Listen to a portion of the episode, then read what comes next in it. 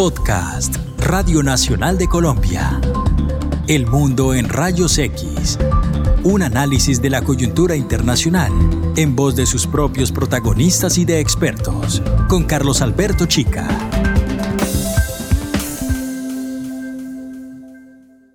Bienvenidas y bienvenidos. Soy Carlos Alberto Chica. Les saludo desde la Radio Nacional de Colombia en Bogotá. Nuestro encuentro de hoy comienza en un escenario virtual en el que se conversó sobre una realidad tangible narrada por sus propios protagonistas. La despedida fue lo peor. Llorando tuve que decirle adiós a mi madre, adiós a mis hijos, adiós a mi casa y así dejé Caracas. A la semana de, de la caminata ya, ya no me quedaban zapatos. Podía sentir el asfalto y dejaba huellas de sangre por el camino. Pasamos 10, 15, 20 pueblitos. La gente nos miraba con desconfianza, como raro, pero muchos nos ayudaron con comida y agua. Testimonios comunes en los casi 5 millones de venezolanas y venezolanos que han emigrado en la búsqueda de una mejor vida. Nosotros nos ganamos la vida muy honradamente y nuestro trabajo también aporta a la economía de este gran país. Por eso es que es tan humillante escuchar.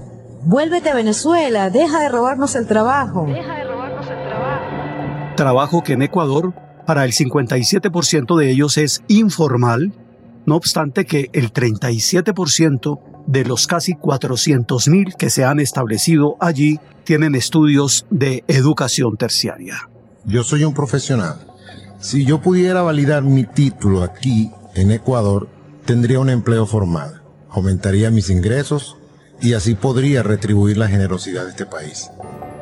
País en el que, a nivel agregado, representan 2,3% de la población con un impacto menor al 1% del Producto Interno Bruto. Migrantes y refugiados venezolanos se han asentado por todo el territorio, lo cual marca una diferencia importante con otros países de la región en los cuales la demanda de servicios sociales se ha concentrado en pocos lugares y principalmente en los grandes centros urbanos. Su mayor dispersión en el territorio ecuatoriano favorece el acceso a servicios básicos, principalmente educación y salud. Y por eso es frecuente que su percepción sea más favorable que la expresada por las comunidades ecuatorianas que los acogen. Y es muy difícil, muy doloroso para una madre ver sufrir a sus hijos y sin tener a quién recurrir. La verdad que la salud aquí funciona muy bien me atendieron bien a mí, atendieron bien a mi hija, nos han tratado súper bien.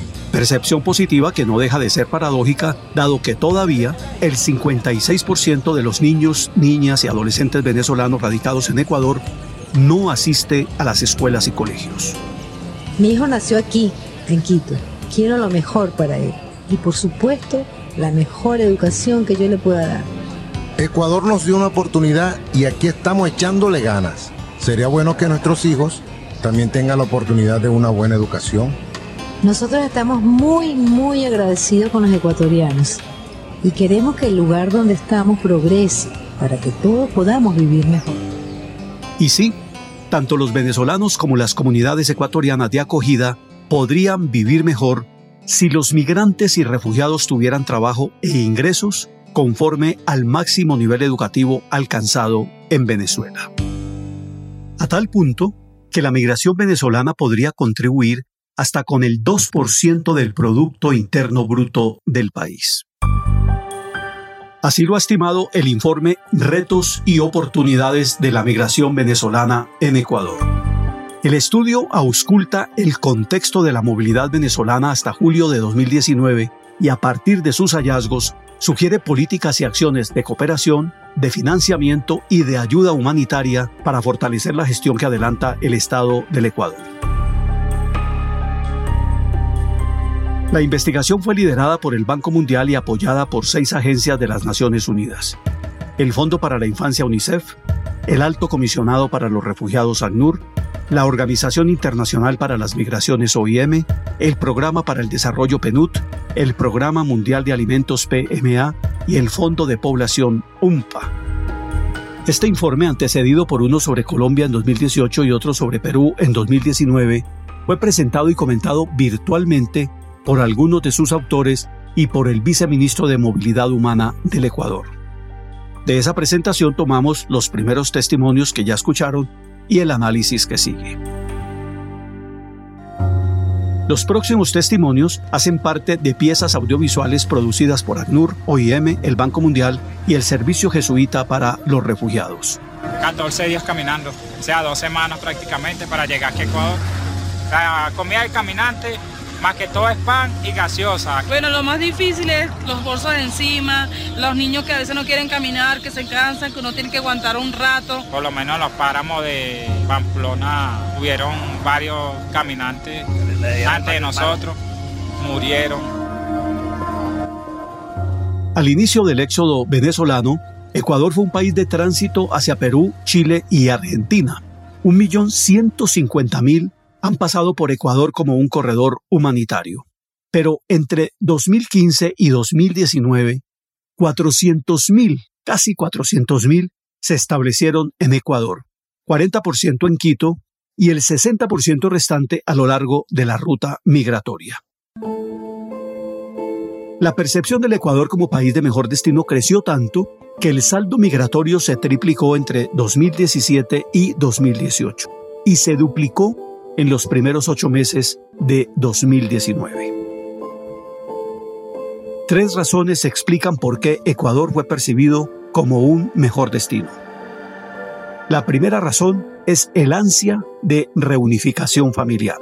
Cuando nosotros nos montamos en ese autobús, que vimos que nuestra familia se quedaba, yo dije que mi corazón se quedó en Venezuela.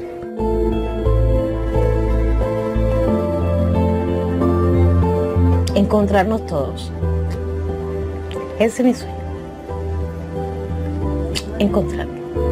El apoyo de la familia, porque estamos solos, sin apoyo del resto de la familia. Y ellos allá preocupados por nosotros acá y nosotros acá preocupados por ellos allá, es bastante fuerte. La segunda razón, la de más peso quizás, es la búsqueda de mejores oportunidades de vida. Llevo batidora, llevo picadores, llevo rodillos para hacer pan, llevo recetas porque voy a trabajar. Mira, lo primero es terminar de recibir mi documentación de Venezuela para legalizar mi estatus como profesional acá. Tratar de encontrar la forma de un ingreso estable. Volver a trabajar y postularme a la universidad.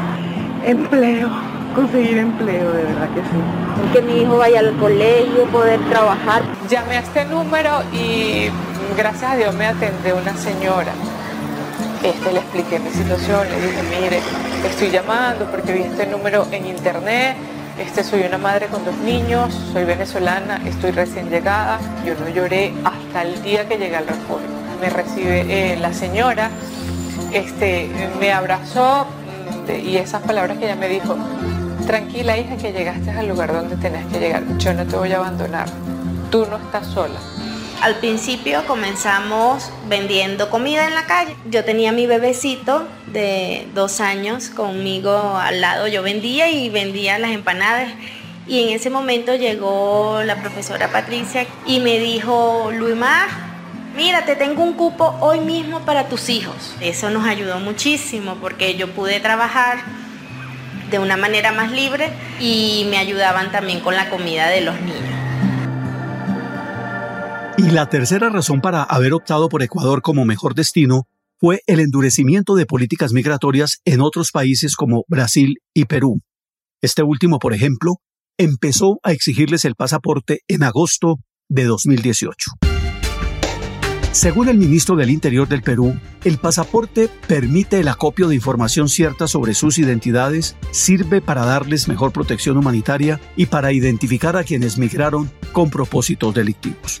Y que tenemos una tradición, el país en ese sentido, abrir los brazos a todas las personas que vienen a nuestro país y por otra, que tiene que ver con la necesidad de tener un registro adecuado de los datos de las personas, de sus huellas decadactilares, de su fotografía, de su drama. ¿Por qué? Para cautelar la seguridad de ellos mismos y su identificación en el caso que estas personas en el país puedan ser víctimas de un ilícito penal o pueden sufrir una enfermedad o de repente quizás puedan ser este, eh, víctimas de un accidente de tránsito, en fin, y podamos identificarla. o sea, para cautelar la seguridad de las personas que acuden a nuestro país. Pero también cuando incurren en ilícitos penales bueno, es obviamente que la policía tiene que investigar y denunciar, de acuerdo a las leyes peruanas, a las autoridades del Ministerio Público y Poder Judicial, con apego a la ley. Casi al mismo tiempo, en agosto de 2018, el gobierno ecuatoriano les exigió también el pasaporte como requisito para una migración regulada y segura, según argumentaba el entonces ministro del Interior, Mauro Toscanini.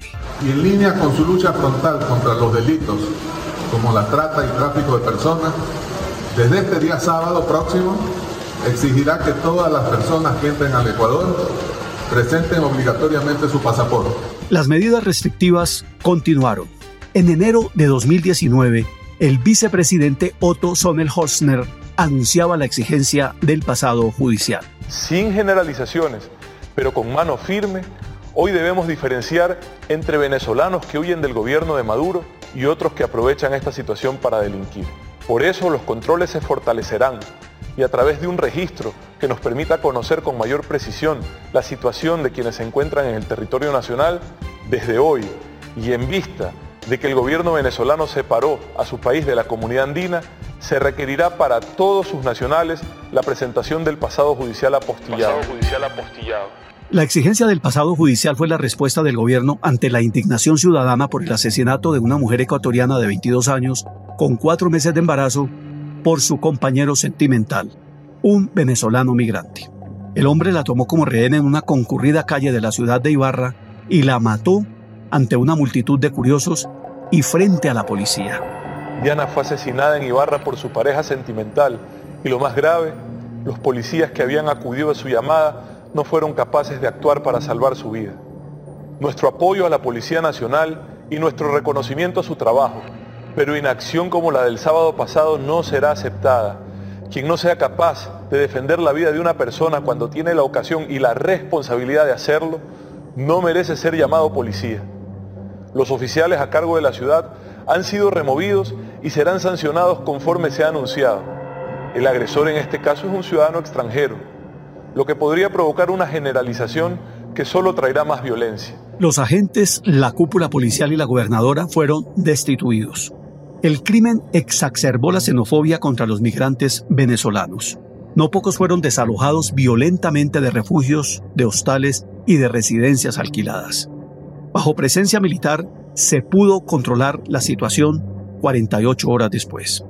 Ante las críticas de agencias humanitarias y defensores de derechos humanos, tanto dentro como fuera del Ecuador, a comienzos de febrero de 2019, el gobierno mantuvo la exigencia del pasado judicial, pero la matizó con cuatro excepciones.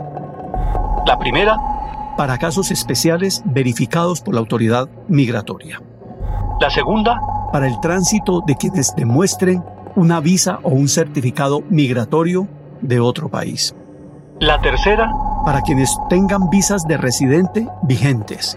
Y la cuarta, para quienes tengan vínculos familiares hasta segundo grado de consanguinidad o afinidad con ecuatorianos residentes en el país. La presión migratoria continuó. En septiembre de 2019, Ecuador cerró los pasos fronterizos oficiales y otro tanto hizo Perú.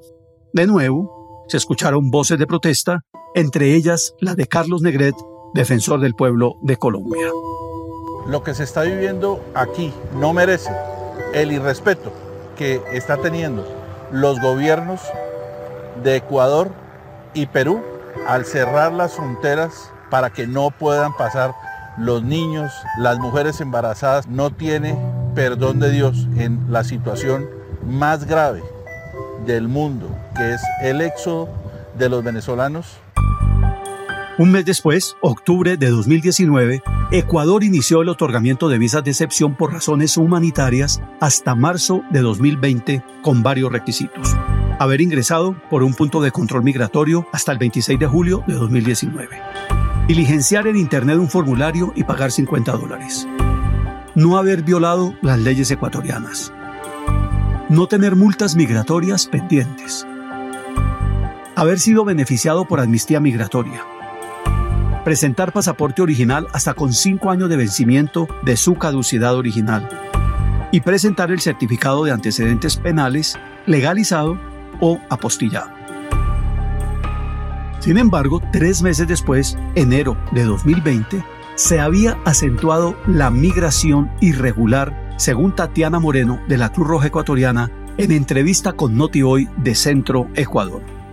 Ha hecho que, por ejemplo, ellos entren más de forma irregular. Tenemos más de 2.000 trochas por las cuales ingresan. Entonces, si bien ya no están entrando por los puntos formales como los centros fronterizos binacionales, lo hacen por otras entradas. Mm. Entonces, en el caso de la Cruz Roja nos ha tocado mover los puntos de atención porque ya no tenemos a nadie en el punto legal. Pero, por ejemplo, en Julio Andrade, que son más o menos 10 trochas que se juntan, tenemos bastantes personas que vayan caminando. Hay que entender que la persona que viene de Venezuela camina en promedio entre 3 días a 33 días que viene a pie. Entonces, realmente son contextos muy difíciles, eh, todo lo que es tratamiento de heridas en lo que son pies, cefaleas, cambio de clima, gente muy deshidratada, mm. sumado a su condición de vulnerabilidad de constante, ¿no? Traje a colación el recuento sobre las decisiones migratorias del Ecuador y con detalle, deliberadamente. Ese detalle es necesario para el debate que se está dando en todo el mundo sobre el impacto de visas como esta visa humanitaria. Según el Banco Mundial, es un paso en la dirección correcta. La mitad de los ligantes podría cumplir los requisitos, aunque persisten restricciones como costos vinculados a la compra de pasaportes, demoras en conseguir copias oficiales de requisitos o dificultades para diligenciar correctamente los formularios. Hasta el pasado 6 de marzo se habían otorgado 28.000 visas humanitarias de un registro de 230.000, 143.000 de ellos con registro biométrico. A finales de junio se había duplicado la cifra según el viceministro de Movilidad Humana Carlos Alberto Velástegui. Son más de 56 mil ciudadanos venezolanos que han podido obtener la visa. El 70% de ellos a través de la visa creada específicamente para favorecer esta regularización al ciudadano venezolano. Esas medidas son medidas duraderas, son medidas que tienen una visión de largo alcance.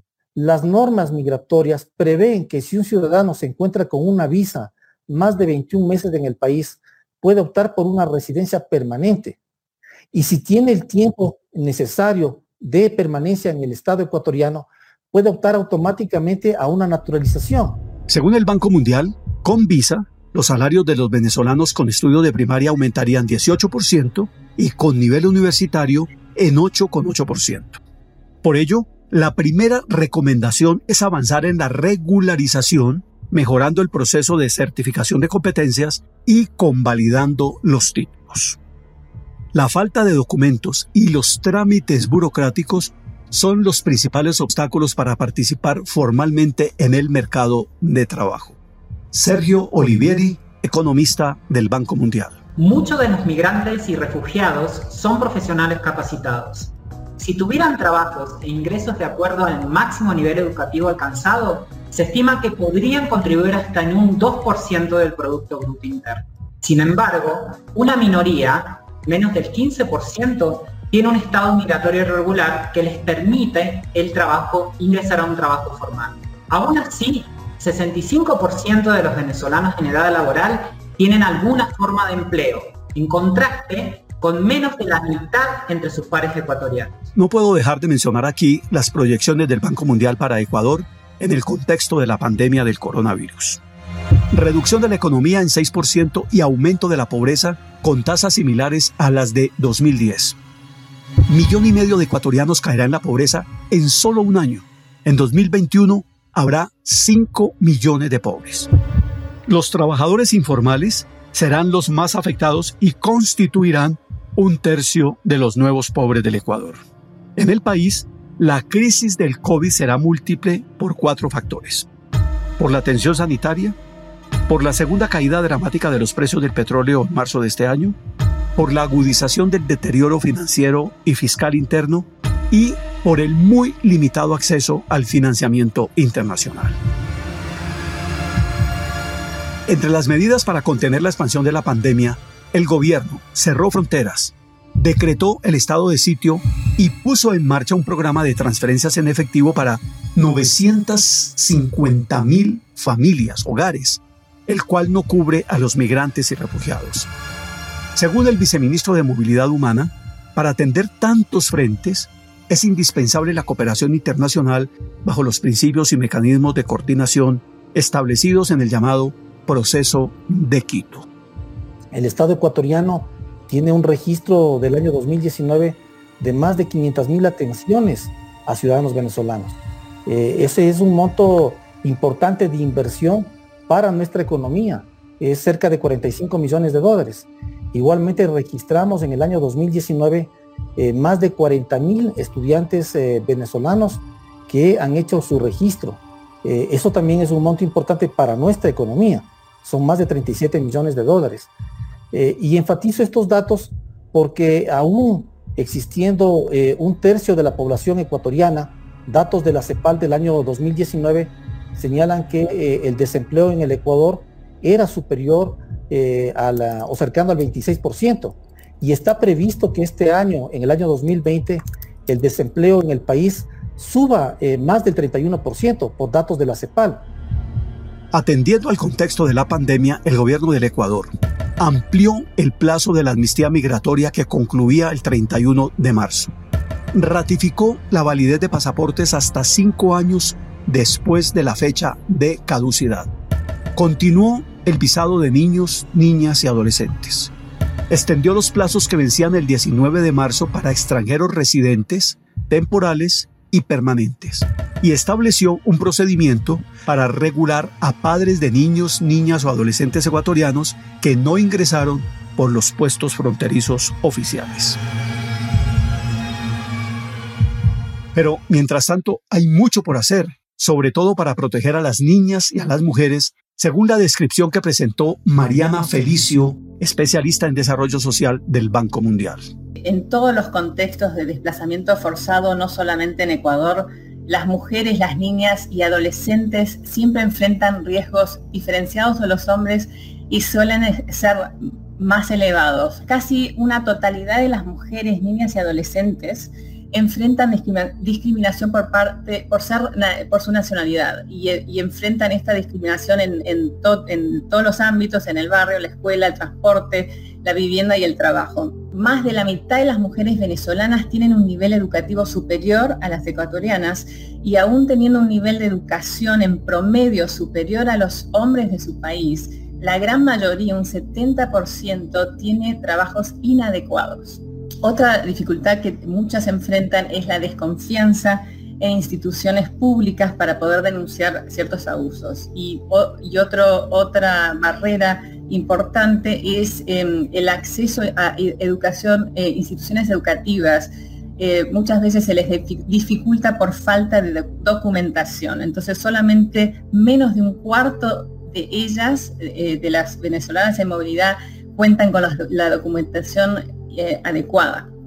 Las niñas adolescentes venezolanas enfrentan barreras específicas para permanecer en el sistema. Esto es, en gran medida, en producto de la inseguridad que, sienten en el trayecto hacia y desde la escuela. Y eso, eh, bueno, impide que puedan eh, seguir asistiendo a las clases en muchos casos.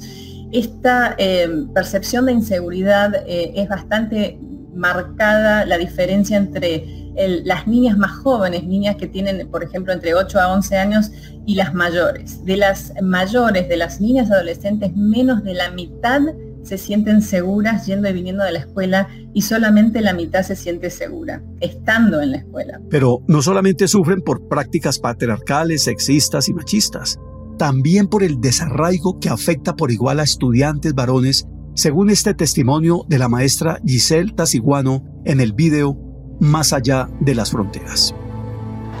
Los estudiantes venezolanos primero son chicos que vienen completamente tristes, vienen dejando toda su parte primero material y luego su parte sentimental. Han dejado amigos, han dejado familiares, incluso lloran dentro de las aulas, no se ubican en la institución y realmente en nuestra institución hemos querido que ellos se sientan bien. Para María José Bermeo y Diana Rodríguez, coautoras en 2018 de una propuesta metodológica para la inclusión en las escuelas ecuatorianas, la discriminación es una forma de violencia que se activa cuando aspectos de las identidades de ciertas personas o grupos no corresponden con los ideales del grupo de acogida. Para las personas refugiadas y solicitantes de asilo, las retornadas, las víctimas de trata y las que permanecen indocumentadas, tareas tan cotidianas como arrendar un espacio para vivir, solicitar un crédito, encontrar un trabajo estable, inscribir a los hijos en las escuelas y colegios, obtener una licencia para conducir o cobrar un cheque, tienen otro significado para quienes no son ciudadanos ecuatorianos. Hay otros factores que inciden en el acceso o la permanencia de los niños, niñas y adolescentes venezolanos al sistema educativo. Un poco más de la mitad no asiste a la escuela. Mariana Felicio.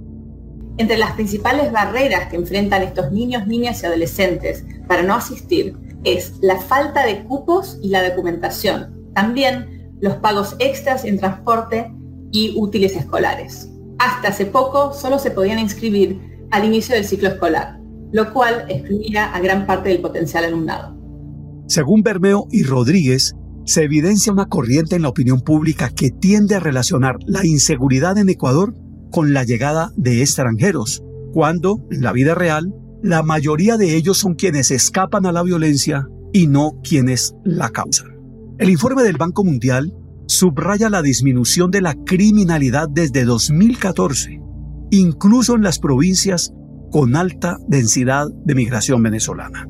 Respecto de la criminalidad, lo que vemos realmente es que los, indicadores, de, por ejemplo, de robos, tanto de personas como a la propiedad y crímenes han venido bajando en Ecuador desde el 2014 hasta inclusive el 2019, lo cual este, es reflejo del gran esfuerzo que está haciendo el Ecuador, digamos, para reducir esto. Entonces, eh, y también sucede en aquellas, digamos, provincias en las cuales hay alta densidad, digamos, de, eh, o asentamientos, digamos, de migrantes y refugiados venezolanos.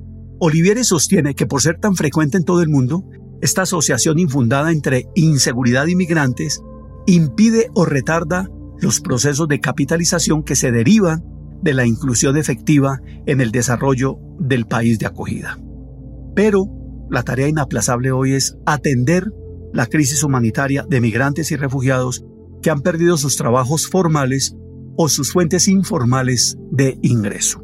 María Clara Martín de ACNUR para aquellos que han perdido sus empleos, sus, uh, eh, sus medios de vida, sus, uh, incluso sus casas, eh, sus viviendas, eh, tenemos que aumentar la asistencia humanitaria y eso es crucial. Tenemos que darles un tiempo para compensar esa pérdida de ingresos a corto plazo mientras se puede ver qué más se puede hacer.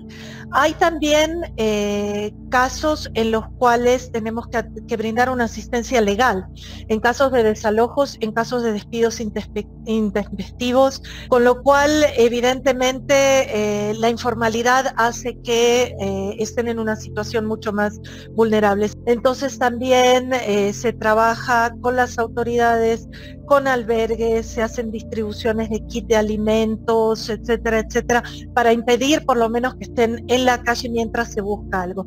Se ha tratado de cambiar en muchos casos la forma en que la gente trabaja. Eh, por ejemplo, gente que trabajaba en, eh, en, la industria textil, que pueda tener un emprendimiento, por ejemplo, hacer mascarillas, uniformes, equipos de protección. Eh, gente que trabajaba, la gran mayoría que tiene emprendimientos, en el tema de los alimentos, entonces también de apoyarlos para que puedan hacer entregas a domicilios. Como ven, pues el escenario es apasionante por las múltiples variables que están en juego, por los dilemas éticos que plantea, por los retos políticos, por las preguntas que suscita, por las certezas que dejan las lecciones aprendidas, por las dudas que persisten, por la calidad y oportunidad de las decisiones que se toman y sobre todo porque el margen de error tiene que ser mínimo. Está en juego la vida de seres humanos. Nada aquí puede ser un dogma, pero existen riesgos. Por ejemplo, un diagnóstico equivocado, oídos sordos a un buen diagnóstico, improvisación por el afán de mostrar resultados, desconocimiento de las recomendaciones técnicas porque se atraviesan en los tiempos de la política electoral, presiones externas o debilitamiento de la cooperación y la coordinación internacional. Les puedo garantizar que las 202 páginas del informe del Banco Mundial abren un abanico amplio de posibles acciones y muchas preguntas. Por ejemplo, ¿cuánto tiempo más durará la inestabilidad política, social, institucional y económica en Venezuela? ¿Cuántos miles más migrarán? ¿Cuántos seguirán buscando Ecuador como destino o como territorio de tránsito? ¿Qué nuevos programas o ajustes habría que introducir a la estrategia del Estado ecuatoriano para garantizar la integración económica y la inclusión social tanto de los migrantes y refugiados venezolanos como de las comunidades que los acogen? ¿Cómo avanzar en el acceso a la información que necesitan sobre requisitos, procesos y accesos a los servicios sociales, pero también información sobre sus obligaciones en el Ecuador? ¿Qué preguntas se han hecho ustedes durante este nuestro encuentro de hoy? Con esa pregunta para ustedes me despido. Llegó el momento de decirles gracias por confiar en nosotros. Les espero aquí en El Mundo en Rayos X de la Radio Nacional de Colombia. Soy Carlos Alberto Chica. Hasta la próxima. El Mundo en Rayos X, un podcast de Radio Nacional de Colombia.